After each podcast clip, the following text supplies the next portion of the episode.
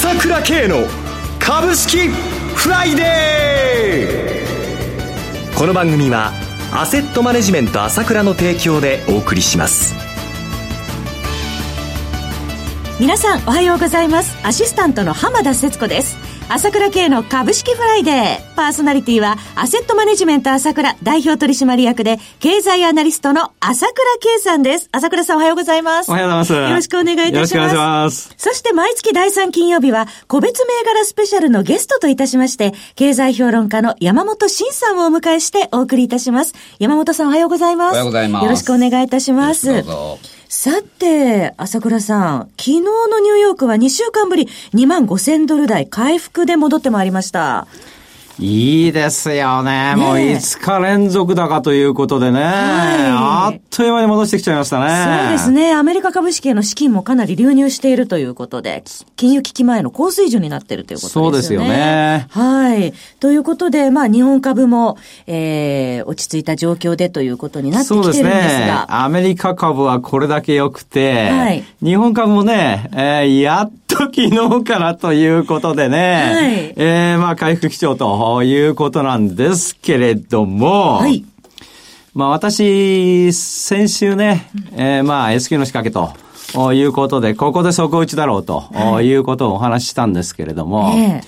ー、えー、今回申し訳ないですが、この底打ち宣言、一旦撤回させていただきますね。はい。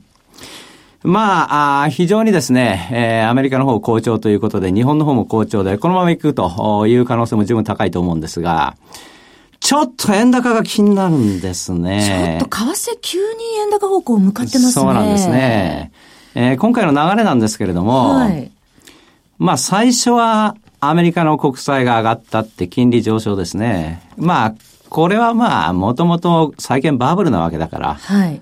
あのそこから混乱が来るっていうのも当たり前の流れの一つではあると思うんですけども、はい、そこから来て次に株に来ましたよね。はい、債券から株。と次は為替っていう感じで、まあ、来るかもしれないかなとは思っていたんだが、はい、そのターゲットが円になっている可能性もあるなというちょっと私なりの懸念なんですね。まあ、通常この為替、まあ2012年からずっと見てますけれども、はい、えー、やはり短期的に仕掛けるケースの方が多くて、むしろ S q に向かって仕掛けて、えー、その方が分かりやすいんですけれども、はい、今回先週、今週からいきなり円高になってきましたよね。えー、ちょっとこのことはね、えー、気になるっていうのと、まあ日銀が緩和して、黒田さんがまあ総裁再任ですよね。はい、雨宮さんと若田さんですか、えー、この人事っていうのもまさに緩和体制っていうことで良くて、本来円安に動くべき局面なんですよね。えー、しかしながらこうやってこう、まあ仕掛けられてる可能性があり、それとともにちょっと日銀が今度これ止めるとなるとちょっとどうやって止めるのかなっていうのは私も頭の中で浮かばないので、はい、少しここはちょっと為替に対しての懸念がありますので、えー、えー、まあ一応ちょっと様子見という感じで思ってるんですよね。はい、今朝7時台には1ドル106円飛び8銭までありました。これ為替企業業績への影響ってどう考えたらいいんでしょうかね？あのね、これ、まあ、今期まだ終わってないですけどね、はい、一応もう、この第三四半期までで、ほぼ4年連続増益が確定的になってるわけですよね。はい、ところが、もう知り上がりに増益率が上がってきて、はい、えー、第三四半期ですかね、35%増益ぐらいまで来てるっていう報道ありますけど、えー、でそうなるとね、来期の、いや、発射台が高くなっちゃうんでね、はい。来期、このまま円高基調が続くと、大体日本企業っていうのはその保守的な予想を出してきますよね。だからまあ4月の下旬から5月にかけての決算発表と同時に来期の業績予想出るじゃないですか。はい、その時に輸出企業が想定為替レートをもう異常に低く、まあ高くですよね、見積もって1ドル100円ぐらいで見積もるとね、はいこれ5年ぶりに現役予想になっちゃう可能性が結構あるわけですよね。そこが怖いです。あの、企業っていう、企業っていうかね、株価っていうのはやっぱ予想で動くんでね。はい、実績で はあんまり動かないわけですから。いつも大体業績予想の発表で大きくこう上下するじゃないですか。はい、そうすると、その、まあ今回ビッグショックって言われてますけど、はい、まあ日本株限定でこの5月の決算発表シーズンに業績ショックが走る可能性もあるというのはちょっと念頭に置いておく必要がありますね。はい、そういう点では、まあ後から注目銘柄言いますけど、ええ、やっぱりどうしてもね、その輸出の主力どころとかね、うん、えー、為替に影響を受けちゃうところはやっぱり少しよほど勢いがあるとこはいいんですけどね。はい。主力株はちょっとね、見送りムードになっちゃうんじゃないかなと思いますね。はい。それではお知らせを挟みまして、山本さんに注目銘柄の解説をいただきます。鋭い分析力で注目を集める経済予測のプロ、朝倉慶。日々のマーケット情勢や株式情報、個別銘柄の解説を、朝倉本人が平日16時、メールでおよそ7分の音声を無料で配信中。株の判断に迷ったら朝倉慶。詳しくは、アセットマネジメント朝倉のウェブサイトへ。本日の市況解説無料メールマガジンにご登録ください。アセットマネジメント朝倉は、証券取引、金銭有価証券の予託、貸付行為は行っておりません。また、情報提供する金融商品のお取引では、相場変動などにより損失を生じる恐れがあります。取引説明書、契約締結前交付書面などを十分にお読みいただき、ご理解の上お取引ください。金融商品仲介業者登録、関東財務局長金中第605号。それでは、ここからは山本さんに注目されている銘柄を教えていただきますが、その為替に影響されない銘柄というのはどういうところを見たらいいんでしょうか？あのー、やっぱりね、はい、えー、まあ、中小型で、まあ、情報サービスだとか、はい、まあ、卸売だとかね、えー、まあ、商社とか、その辺なんかにやっぱり、なんていうんですかね、材料が出たら、そっちの方に資金シフトが進むかなって僕は思ってるんですよ。だから、はい、まあ、東証一部、まあ、日経金が伸び悩んだとしても、まあ、今まで大体日経金が伸び悩むと、新興市場に来てたじゃないですか。はい、それが今回はやっぱビットコインの関係もあって、えー、やっぱりビットコインに投資してる投資家と、マザーズとかに投資してる投資家が結構重なってると。で、そのビットコイン、まあ、3月15日の確定申告っていうのもありますから、はい、これ雑所得だとね、400万円以上は55%の課税ってことで、かなり換金売りが株式の方にも出るんじゃないかっていう見方から、やっぱり新興市場も弱かったんですけど、やっぱり勢いのある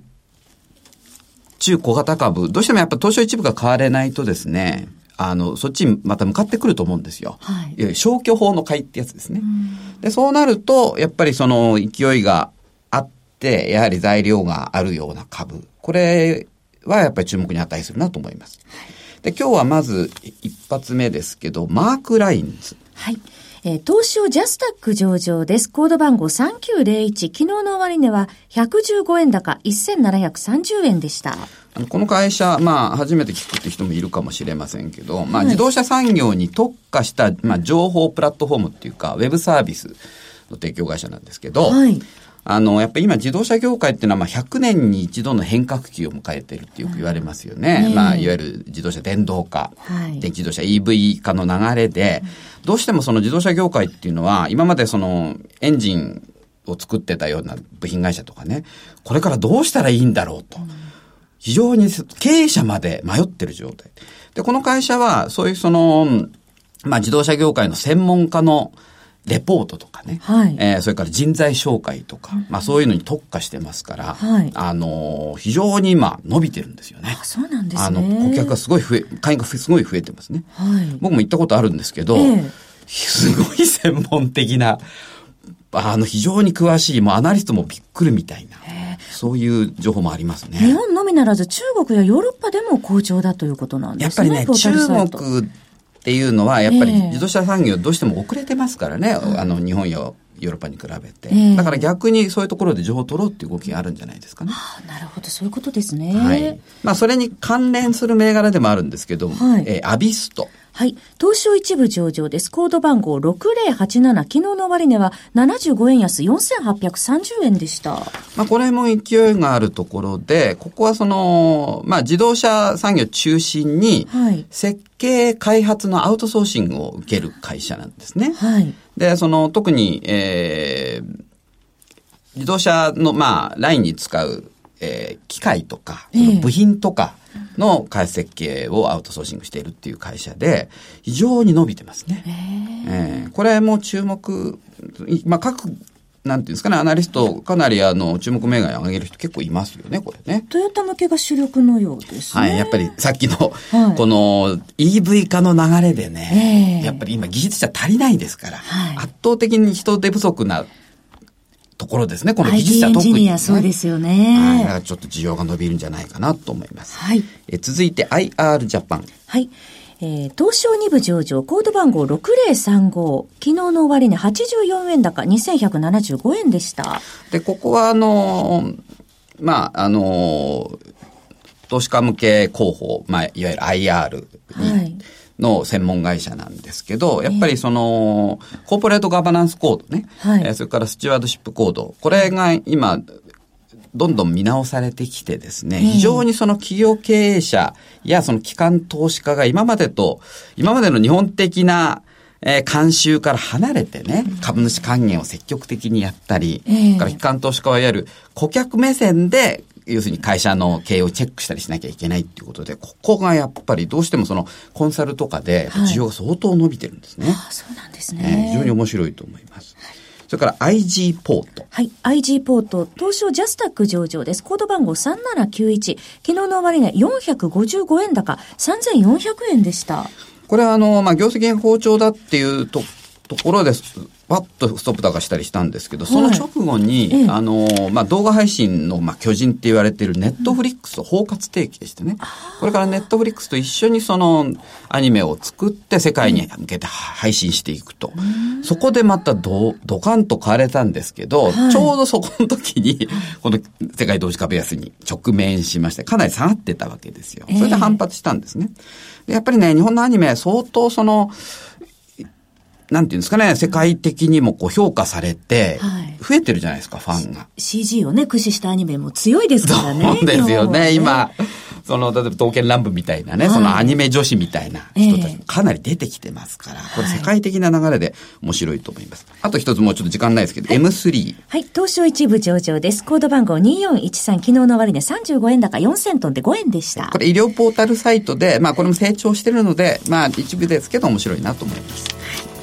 えー、今日は5銘柄ご紹介いただきました。番組もそろそろお別れのお時間となってまいりました。今朝はゲストといたしまして経済評論家の山本慎さん。パーソナリティはアセットマネジメント朝倉代表取締役で経済アナリストの朝倉圭さんでした。お二方ともどうもありがとうございました。失礼しました。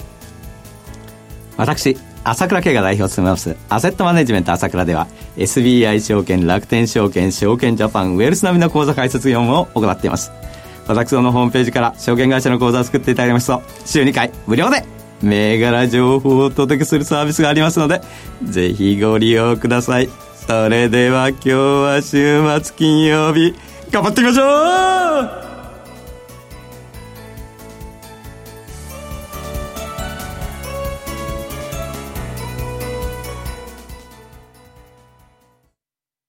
この番組はアセットマネジメント朝倉の提供でお送りしました。最終的な投資判断は皆様ご自身でなさってください。